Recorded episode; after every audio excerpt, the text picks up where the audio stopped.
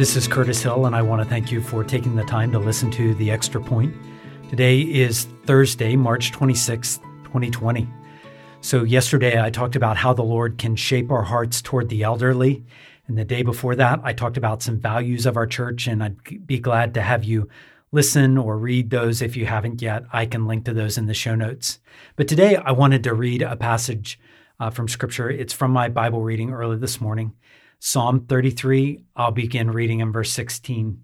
It says, A king is not saved by a large army, a warrior will not be rescued by great strength. The horse is a false hope for safety, it provides no escape by its great power. But look, the Lord keeps his eye on those who fear him, those who depend on his faithful love, to rescue them from death and to keep them alive in famine. We wait for the Lord. He is our help and shield. For our hearts rejoice in him because we trust in his holy name. May your faithful love rest on us, Lord, for we put our hope in you. I'm focusing on what verse 20 says, which is, He is our help. That's really good news because we need help. So many things in life are just impossible to go it alone. We need a helper. That's what it means to be human. And God does help us. But in what ways does that help come? I was reminded this morning that it's right for church leadership, for pastors to ask for help, particularly God's help. But I'm going to ask today for your help in this specific season through an avenue. I need you to help your church through prayer.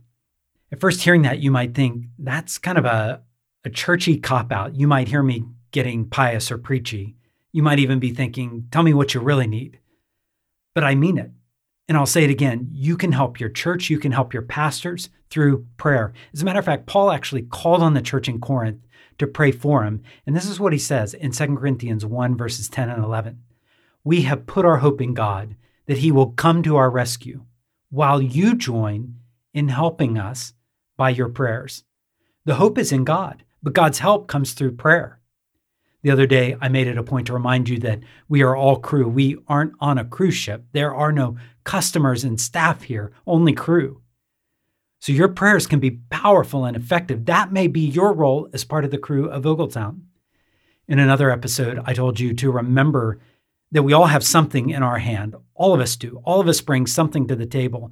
And one of those things we all have in our hand right now is that the Father has invited us to ask Him for things that will set apart or hallow His name, that will accomplish His will. So, will you help us through prayer? Our trust isn't in our bank account or our staff structure.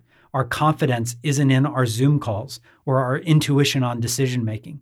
We believe God is at work, but we don't rely on our own ability to produce quality online services for the next several weeks. The king isn't saved by his great army, and Ogletown won't be saved by its great technology. Our eyes are in the Lord. We hope in his steadfast love. We trust in his holy name. He is our shield.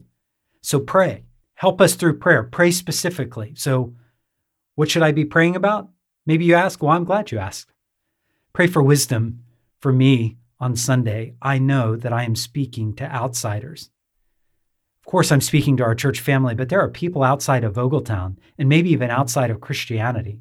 People in these days seem to be bolder to invite coworkers and family to watch these services. People seem to be willing to share on social media an invitation to watch the services. So pray, pray that the Lord would give clarity, that we would find the right tone to speak, not only to our church family, but to a wider audience that needs help from the Lord. You can help us through prayer. Pray as we get some new structures in place to care for needs. We know that there are people who will need some help, and there will be those who can give help, and we need to connect those things. Of course, we've done things like this on a smaller scale in the past, but we want to grow in our capacity to do this. And so we need wisdom, we need insight, we need guidance, and you can help us through prayer. Pray as we try to launch an avenue where people can talk to and pray with the pastors of our church. It's been on my mind recently. Think about it.